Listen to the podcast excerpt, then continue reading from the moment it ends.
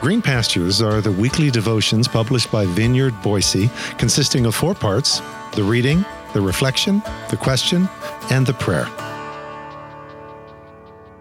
Green Pastures for Saturday, October 21st. You are the potter, I am the clay.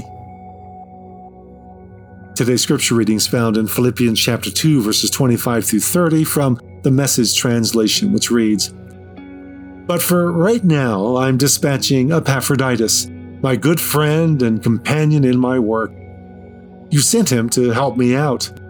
Now I'm sending him to help you out. He has been wanting in the worst way to get back with you, especially since recovering from the illness you heard about. He's been wanting to get back and reassure you that he is just fine. He nearly died, as you know, but God had mercy on him and not only on him, he had mercy on me too. His death would have been one huge grief piled on top of all the others. So you can see why I'm so delighted to send him on to you. When you see him again, strong and strapping, how you'll rejoice, and how relieved I'll be. Give him a grand welcome, a joyful embrace. People like him deserve the best you can give. Remember the ministry to me that you started but weren't able to complete? Well, in the process of finishing up that work, he put his life on the line and nearly died doing it. And now for our Exhibit B, the Aphroditic fanboy, or at least that's the meaning of his name, Epaphroditus.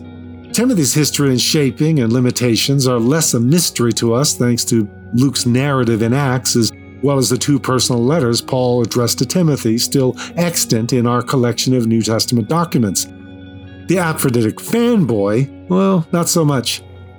Though that name itself certainly tells a story. In A Distant Presence, Tim Woodruff's imagined narrative of the Philippian saga, Epaphroditus is presented as a young potter who had been transplanted from pagan roots and grafted into this fledgling fellowship of Jesus followers in ancient Philippi.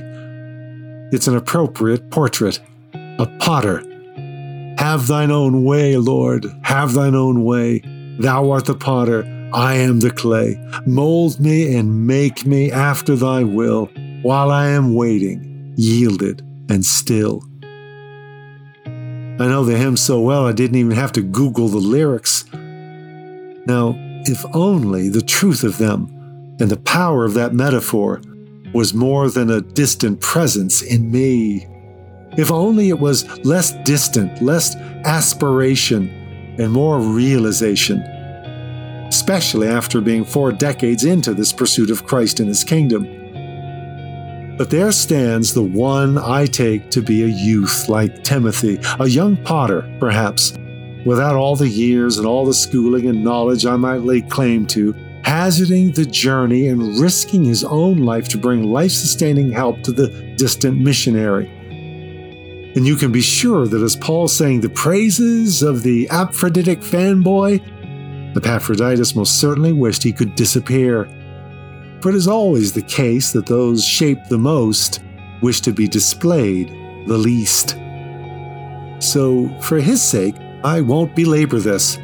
I'll just cap this off with a metaphor Paul shared with Timothy in his second and final letter to him, where he writes In a well furnished kitchen, there are not only crystal goblets and silver platters, but waste cans and compost buckets. Some containers used to serve fine meals, others to take out the garbage. Become the kind of container God can use to present any and every kind of gift to his guests for their blessing. In a word, may we become the kind of container like that one labeled with a pagan name, the Aphroditic fanboy, who remains the prime example of the kind of container God can use to present every kind of gift to his guests for their blessing. May we be such containers, one and all. So, as we pause for a moment of personal reflection and prayer, ponder How are you being challenged to be a container as available as Epaphroditus? How might God want to fill you and pour you out in this season? Have thine own way, Lord. Have thine own way.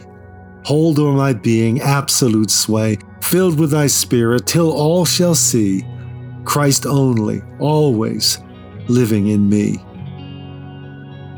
As it was with the Aphroditic fanboy, O Lord, so let it be with and in and through me. Make me the kind of container you can use to present any and every kind of gift to the guests at your table, without fanfare, without spotlight, without applause, without recognition. Let me not seek the glory of martyrdom, or even near martyrdom as I risk death. Let me seek only the glory of risking life, as once again I am poured out for another, and then another, and then another, and then another. For your mercies